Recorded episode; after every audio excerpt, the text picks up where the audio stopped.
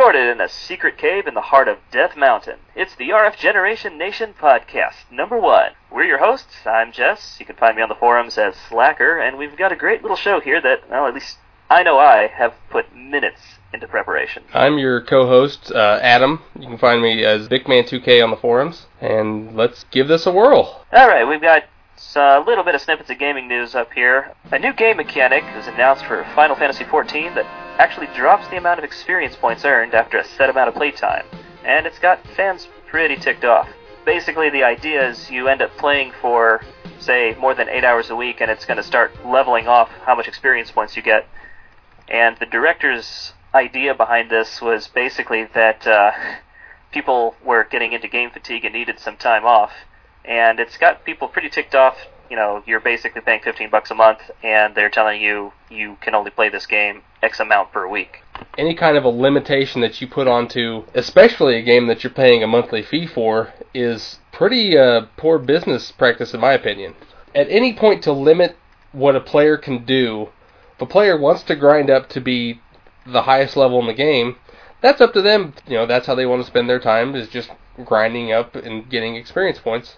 But by having other jobs and things like that, you can certainly find other ways to enjoy the game, and that may be what they're also trying to do is to find other than just grinding to get experience points. You may be trying to get the players involved in other aspects of the game. I understand they're trying to do something different. A lot of people complained that 11 was basically a reskinning of EverQuest, which I kind of agreed with. But you know, to compete with WoW, you got to mix up the formula because if you just come out with WoW with a different reskin, you know, it's not going to really go very far. So, we'll you know, give it time, see how it works. You know, there's going to be a million people on it either way. Up next, we've got GameStop's Store of the Future. This is uh, basically a redesign of their stores that they're coming out with, where there's going to be web-connected PCs, and they're going to have downloadable flash games and large touchscreen displays that you can get information and then buy downloadable content. And they've actually already rolled out uh, universally their new Power Up program, where you get points on a little virtual account for all of your trade-ins, and when you buy stuff and when you reserve stuff and then you got those virtual points. You kind of use them like airline miles where you get deals and you can print out coupons and that kind of stuff. This one's really going back and forth on the forums where some people say, well, that's kind of neat that they're actually giving you more incentive than what they had before. You know, it used to be just that little discount card with 10% either way, but on the other hand, you got a lot of people saying, yeah, this is just, you know, like Blockbuster, the big behemoth that couldn't compete with Netflix. They're just basically, their old business model is fading out and they're kind of grasping at straws to be able to survive. I think that, to me, GameStop is trying to compete with the Walmarts, Targets, and everybody else who are now offering pre order bonuses with their games. Sometimes they are, you know, they're obviously different pre-order bonuses than what GameStop has. It could be discounts on other games, discounts on accessories, discounts on that game itself by having it cheaper. It also allows them to compete with the Best Buys that have reward zone points where you do earn points toward a $5 gift certificate. However long it takes to get that $5 certificate, you're still earning towards something. And for GameStop to compete with a Best Buy for something like that, it seems like that's the market they're trying to head off is that Best Buy reward points. Yeah, it, it, on one hand, I don't really want to be you know, the GameStop defender, but it is nice that they're at least giving out one more thing, you know, because right now this is just added on top of what that other card did for you. Absolutely. You know, most people are just going to tell you, look, you know, you're going to be able to get a, a better deal that's not going to be a scratched game and it's going to have all the original artwork and cover stuff if you actually just shop online at, you know, a million other places. Sure. But then again, I'm also one of those people that uh, any this is another one of those big hotly debated things on the web. Typically, you end up hearing all sorts of complaints about how look all this stuff is going to go by the wayside. In another five to ten years, we're going to have complete digital downloads, and that's where going to all the consoles, computers, and everything's going to go, and you know you're not going to have a brick and mortar like this anymore. And I think that's kind of ignoring the slow adoption rate that this kind of tech typically gets. I know people that are still on dial-up, and that's just hard for you know your typical maybe Kotaku or Joystiq editor to remember, but you know we don't all live in this these places with broadband penetration. So I think it's still going to be quite a few more years out. I mean, we still got a ways to go before HD is you know considered universal. It's the standard now, but you know it's going to be another 10, 15 years before every grandma has one.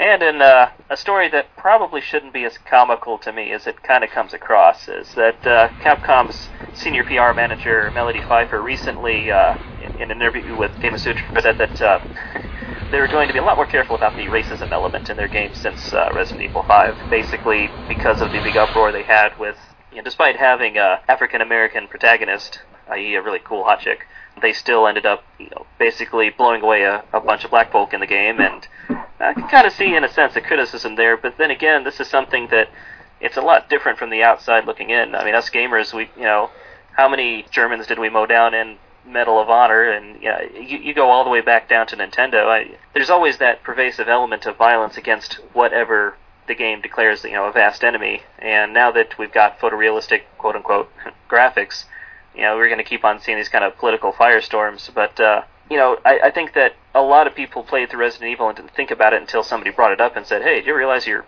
basically genociding an African nation?" to have to put out a statement like that at all is pretty ridiculous to me. They weren't blatantly being racist saying, "Hey, come kill a bunch of black folks." It's you know, it's a game, it's where it's set, it's based on the people that are living in that area. It's all kind of ridiculous to me. People, you know, super PC trying to uh, you know, please everybody. You're just not going to get that, especially when you have a protagonist and an antagonist in the game. There's always going to be somebody mad unless it's a cartoon character, or, you know, whether it's Mario and Goombas, or it's Mafia 2 and Goombas. It was recently criticized for its uh, Italian element. Absolutely, well. that's, that, that's, that's exactly what I mean. You know, it's not a bunch of Irish people that are portrayed as being mobsters, it's the Italians. That's who it is, and the game is called Mafia. Which is an Italian word it's just ridiculous what they're doing. Well, this is kind of one of the elements we have to put up with in a sense now that uh, gaming's mainstream because even though we the mass media has been watching violent movies for decades and decades and decades now and, and there's plenty of movies that have these exact same elements but because video games are still considered kind of a you know an infantile media you know we're going to keep on getting as, as it grows, we're going to get more criticism about the actual content. And you know, there, there is a, a slightly different argument about the interactive nature of the media. I mean, it's not a passive; you're just watching this kind of thing. You know, you're actually uh, you know actually interacting with it.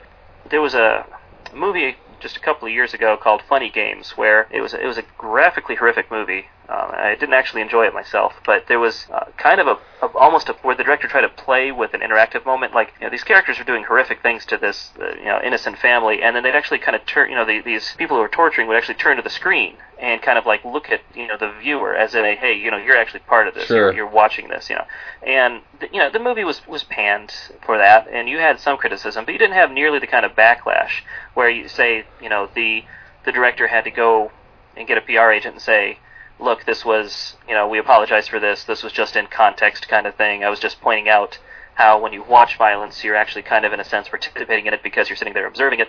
You know, because video games are still a new media. I think that you know there's a there's a different argument to be had about video games interactivity and you know about the perpetuating violence aspect. But it's interesting to me too that you know we're and this has been a common complaint. We, are not all judged by the same standards with our media, you know, sure. with, with music, with with movies, and so because you know, it's almost like video games have to prove themselves by hiring these PR agents and say, no, no, look, it's not all that bad. Every single person you shoot in this game is either running at you with a knife, a gun, or spewing some kind of bizarre tentacles that are going to kill you if you don't do something about it. Uh, you know, you, you flip the coin. You, you look at the Call of Duty where you had the airport scene and you were gunning down. I mean, those were innocent people in the context of the game. You know, you weren't actually some savior of humanity who were trying to, you know. you catch people. In, not, you're not catching people in friendly fire. You're firing down on innocent people trying to run away. Yeah, and what a lot of people miss about Modern Warfare 2 when that when that actually you know, you had that scene where you would gun down those innocent people and how you're supposed to be a covered agent and you were supposed to be, you know, with the terrorists just long enough to be able to give intel back. And, you know, so you were supposed to still be the hero. But you flip it over whenever, you know, that was the only scene you play as kind of a pseudo bad guy. The rest of the game, whenever you shot one of your own people or you shot a civilian, you, you were penalized for it to the point of if you if you killed one of your own teammates, you, you know, you had to restart the game. So you know, the game was actually trying to keep in context of its own violence, as you know, as horrific as it still can be in, in a game like that. So you know, no, you didn't hear anybody say that. Well, when you're playing as one of the Americans and you shoot, you know, when your teammates, when you have friendly fire, you know, the, the game will penalize you for that. So, right. You know, that's something we're going to see more of. It's something that everyone's going to have an opinion of, and sometimes you're going to see censorship, and then you're going to see another game push the horizon further and see, you know, see where it goes.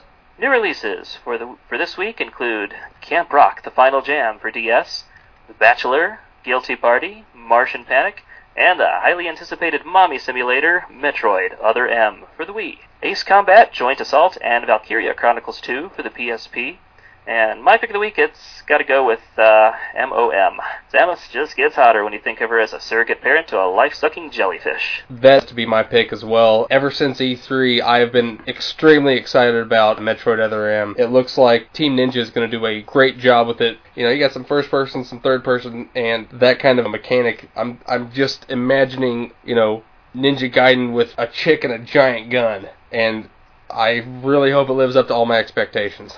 I agree. I haven't really been disappointed with any of the Metroid games yet, and I think this one is kind of like, in a way, it's as risky as the Prime trilogy originally was, taking the 2D series into 3D. But you know, they're, they're taking some risks, and it has the potential to pay off as much. It also has the potential to disappoint. But either way, just for the fact that they've got really high production values, and after you finish it, you can actually watch a two-hour movie version of what you just played through, and it's going to have an actual infused narrative with the actual canon story you know, just for that alone, I think I'm going to definitely check it out. And we're going to finish up here with a top five signs you've been waiting too long for the RF Generation Nation podcast. Here we go. Number five. Marriott guy got tired of waiting, sold off his collection in frustration. Number four.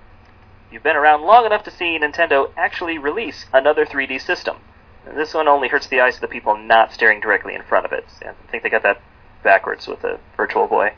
Number three. Now, we first introduced as the Walkman cast. Number two, our original goal was to provide commentary over the X-Band modem.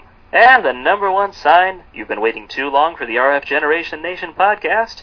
You remember when clicking on collection tools just opened up Microsoft Notepad. Well, that wraps up our debut RF Generation Nation podcast. We hope you've enjoyed our little rants and that you'll continue to support our little corner of the vast intertubes. This program has been brought to you by the Greek letter Alpha and the number 434. If you have any questions, comments, queries, posers, or topic suggestions, feel free to visit our forums and let us know. In the meantime, don't forget to keep it on Channel 3.